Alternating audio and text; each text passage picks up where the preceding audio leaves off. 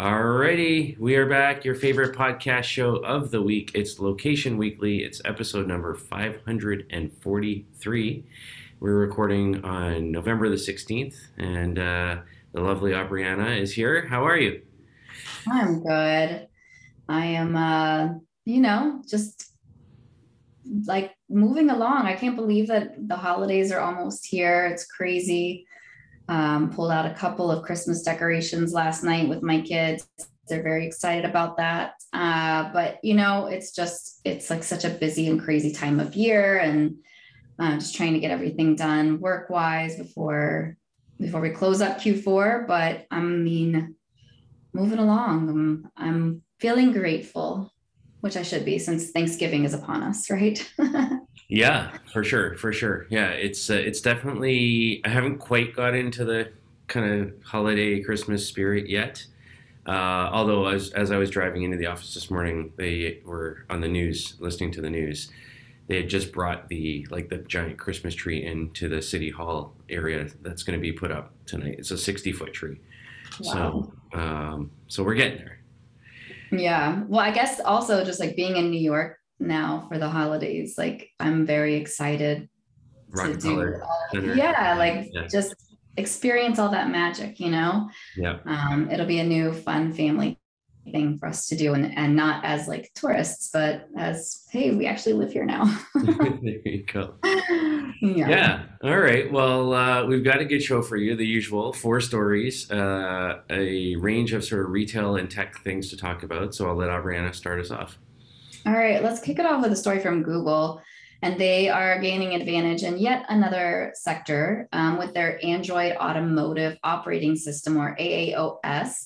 So this is being adopted by several OEMs. And what I mean by that is like there's a default inclusion of Google Maps that the platform gives like these already, popular service. So many people use Google Maps, even more strategic advantage. So they announced, at their developer conference earlier this year that the Android for Cars app library, it's available as part of what they call Jetpack. So that is supporting Android Automotive Operating System. So any of the OEMs, any of the car manufacturers that are incorporating this and opening this up, and have a vehicle that has that infotainment system that has like this open capability with it, they can just install their app onto their vehicle's infotainment system. And the Android Auto also lets users connect their phone, as long as it's Android 5.0 or higher, to a compatible vehicle. So they can display like their optimized version of Google Maps, how they have it set up, their preferences and everything directly on the console. So this is really, this is good, I think, in the aspect of just where we're moving with vehicles. I remember, so many years ago, one of my very first early on jobs was working at a Cadillac and Hummer dealership. And this was back when they had, the navigation was on a disc, and you had to get an updated disc. And it was just like a lot of, it was a lot of work, and nothing was ever updated. You didn't have anything that was crowdsourced in terms of like traffic or anything like that. And we've come so far, such a long way. But I think that this is really great, because having your preferences and being able to take them wherever you go, I notice a lot of times this is available in the rental cars. Like if I rent a car, it's available, and it's really nice. I drive an older car, so I don't have this, fancy infotainment system, but it's great just to be able to plug in and everything's right there. And it's also how you set it up. So I think that this is obviously a very strong move. And what I also think is interesting, not sure that this had anything to do with the decisions or the direction they're going, but Tim Garcia, who is now at Google for Google Maps, who came from here previously. And, obviously they had a lot of integration and worked a lot with different car manufacturing companies, as I believe they were purchased by one, or acquired by one, or how they were. BMW and Daimler. Daimler, maybe. Yeah. So it's really interesting. So shout out to Tim, friend and fellow LBMA member there. But This obviously makes a lot of sense. I typically use Waze and not Google Maps. I just like really enjoy that more. But you obviously have the freedom and flexibility to plug in whichever you use. And I think that this is a very natural progression for Google. It's very consumer friendly. It's what all of us want. We want to be able to have the same capabilities, the same functionality that we have on our phones in our cars without having to reset anything or do anything special.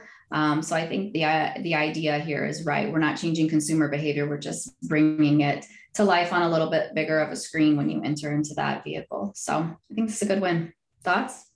Yeah, I think it's a good move for them. I think it's, playing a little bit of catch up as well. I mean, there's a lot of other players in the car navigation, vehicle software space. Probably the biggest, a name that we don't talk about much these days, but BlackBerry, Canadian company here, once the dominant mobile device for lots of people, most of their business now is in car navigation software through a division called QNX. And so they've got partnerships with, GM and Mercedes-Benz and Toyota and so on that, they're powering sort of the underlying navigation systems that are going on there. So I think it's good for Google to kind of be in this space, from a personal perspective, I'm an Apple ecosystem guy, I have an iPhone and so on. So, when I get in my car, it's all about CarPlay and kind of plugging into that. I also use Waze a lot, which obviously is part of the Google, empire underneath the Alphabet, infrastructure there. But yeah, I think it's, what I like about it is that, when it comes to maps and real-time updates and traffic data and those kinds of things, Google's kind of, got that market locked up, right? It's so I think if they can find a way to kind of parlay that into the OEM car space, it's a good move for them. And I think from a user and consumer perspective, I think the portability that you talked about of just having my settings, having my, sort of the way I want to use it sort of be portable and carry over to wherever I go, I think that makes sense too. So yeah, I kind of like it. It's good. All right. On to our second story then. Giant Food, the big grocery retailer, is piloting a new feature in collaboration with a company called Flash Food. So this is a digital marketplace that provides customers access to heavily discounted food, in particular around perishable items. So we're talking about, fruit and meat and dairy and, bakery items and things that, that expire or go bad.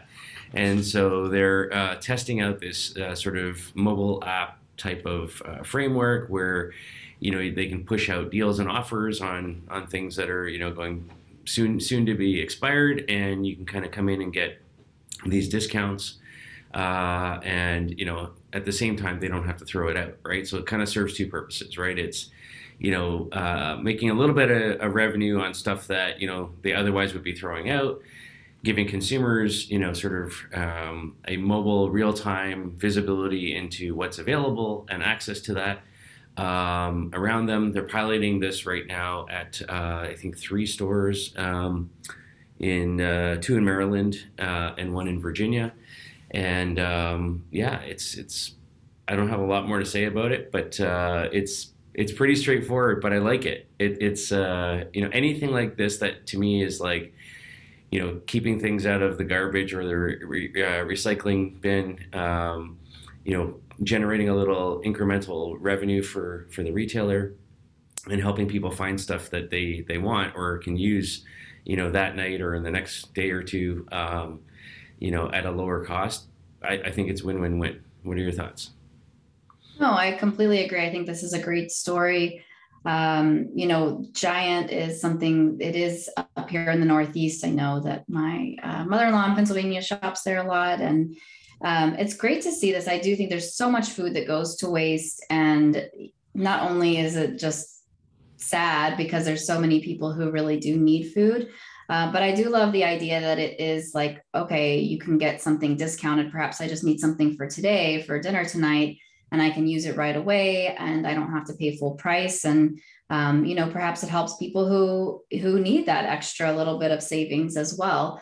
And, you know, even here, and I'll speak for the US, but even here in the US, I know that there are kids who, you know, don't get a lot to eat perhaps on the weekends when they're not getting food from school, or, you know, they just don't get the access to the type of sustainability that they really need, you know, from a nourishment perspective. And I think that this is wonderful, you know, kind of a step in that direction, as well as, you know, I know there's lots of supermarkets who perhaps, you know, donate or just give their food away if it's going to go bad or expire at a certain point in time. But I think that this is great.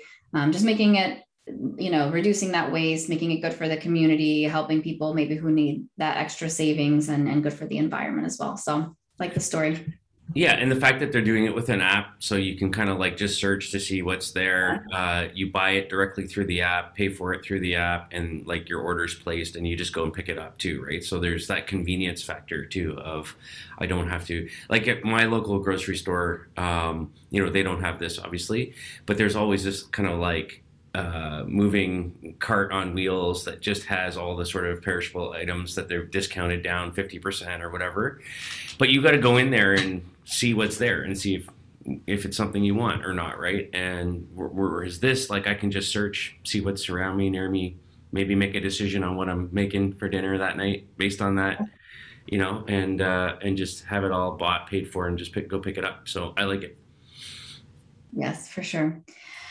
Okay, so speaking of apps, let's go to another app now from a retailer, Lowe's. They are launching a room scanning tool in their app, and the feature is going to be called Measure Your Space.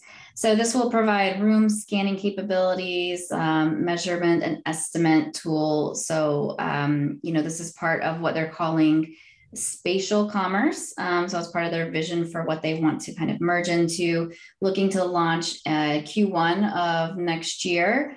And they're going to make this only available via iOS, which I find a little bit interesting. So iPhone 12 Pro Max, iPhone 13 Pro, Pro Max, and iPad Pro users. So I don't have any of those new iPhones actually, so I would be not be able to use this. But you know, they're starting with flooring, which they say is like one of the most popular home improvement projects that happen. Roughly 5 million people a year take on flooring, carpeting, paneling projects. So they want to start with this, you know, kind of dip their toe in the water, and then they want to expand to things like visualizing those floor changes in real time, you know, and then also working with other smartphones and devices, which I do, again, I find this very interesting that they decided to roll out only with iOS, only the newer versions, obviously, possibly from a share of wallet. Those are the consumers who spend the most that have those devices. But also, I think they're just really missing out on a big, you know, a big piece of the market. But they're going to, you know, make this available. So you can just access the feature by, there's like a Measure Your Space beta button that's going to be available there. And then you can just scan the room and get this like generated floor plan that you can see, get the room measurements, personalized estimates, all of those things. But you know, what they talk more about at a higher level is just continuing to invest in these emerging technologies like LiDAR, AI, mixed reality. You know, we're seeing a lot of companies do this. We've seen Amazon do this with visualize this in your room, picture this in your room. You know, we've seen IKEA do things like this, like, so you can kind of get the idea of shape, size, does it fit with your other decor? And I think this is just a natural progression of that. I am surprised that this type of feature and offering does not already exist. You know, home improvement stores like Lowe's and Home Depot get a, you know, very generous amount of their revenue from home improvements, whether that's through their like DIY, you know, stuff, or through, you know, general contractors coming in and purchasing things there, as well as, you know, their specific like consultation where you can go through them and just, you know, build everything out and have somebody visualize it there in the store. So I'm surprised it's taken them so long to get here, but yeah, I mean, I think that this is definitely a natural progression, what they should be investing in. Yeah, I so, you know, the fact that it's only iOS, I think is interesting, you know, for a couple of reasons. So first of all, the latest iOS devices, the ones that you mentioned, are currently the only devices that support LiDAR, right? So that's, you know, you can't do this without the LiDAR, which is light detection and ranging technology. Very big topic these days in the world of mapping and remote sensing. It's very popular in, you know, a lot of, you know, archaeology now is all using LiDAR, where they go and they scan like the desert and they see things underneath using, you know, sort of, it uses lasers and bouncing light off things and kind of measuring, you know, from that perspective. So, so the new iPhones have LiDAR sensing capabilities built into them. That's one of the things that came out in the latest iPhones. And so I'm not sure where the Google devices are on that, but I don't think that they've got that at the moment. It's also becoming something that's very big in augmented reality use cases and kind of linking the LiDAR pieces to AR.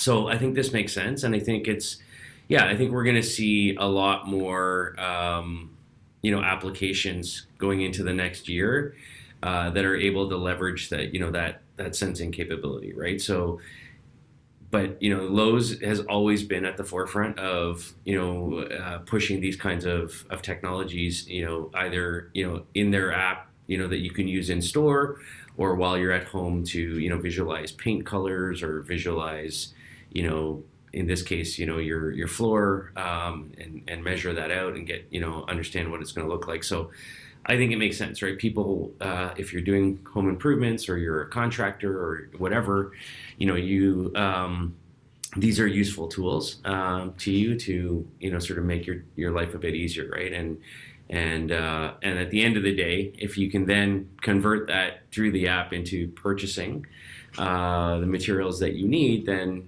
all the better for companies like Lowe's. So yeah, I think it's good. All right, on to our final story now. So Amazon, and in particular their Alexa platform, is doing some interesting things. So they've got a platform called Alexa Smart Properties. And so this is a division of, I guess, Alexa that kind of goes in and works with different building owner operators, and in particular they're running a project right now in a series of hospitals and assisted living homes. And so the idea is that, you know, let's say you're a senior citizen, you're a resident in a home, or you're a patient in a hospital, you have an Alexa, you know, on your bedside table.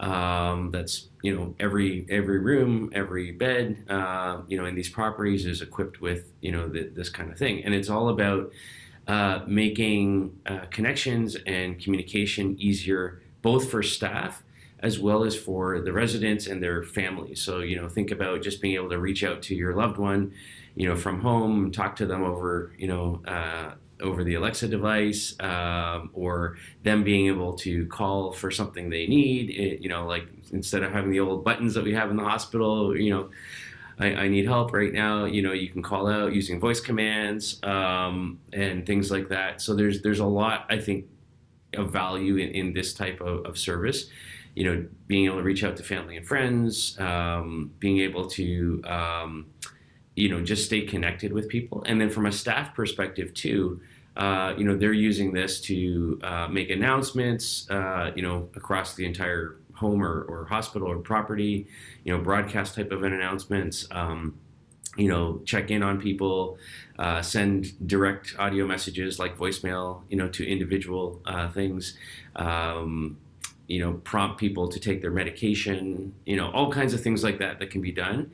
You know, not necessarily having to do everything sort of in person physically, which, you know, maybe there's a downside to that too. You know, having that, you know, sort of personal care, I think, is important, but if you can sort of facilitate more, you know, more, a higher frequency of engagement and communication and connectivity in the home and out of the home, or in the hospital or out of the hospital with family and friends and so on, then I really like this. And I see a huge, huge market for this type of application, and in particular for something like Amazon Alexa. What are your thoughts? Yeah, personally I have like this love-hate relationship with those devices, which I won't say the name because then it will, you know, start chiming in here. But I think that this application is wonderful. And as someone, you know, with grandparents who are really at that age that they should be going into assisted living homes, very much so, but are, you know, very stubborn and don't want to do that. I think that even at home in their household, this would be really, really beneficial. Just being able to set up those reminders for them and, you know, and just make sure, like you said, remember to take your medicine at specific times and remember certain appointments, and just those types of reminders that they need will be really, really helpful. I do find it really, it's like kind of bittersweet, because it is heartbreaking to see the, you know, people that you love around you aging, but it's really nice to know that there's technology that can help them. But occasionally my grandmother will call me and ask me again, like, what's the phone's name? What do I need to say again? I'm like, it's Siri, Nina. And so I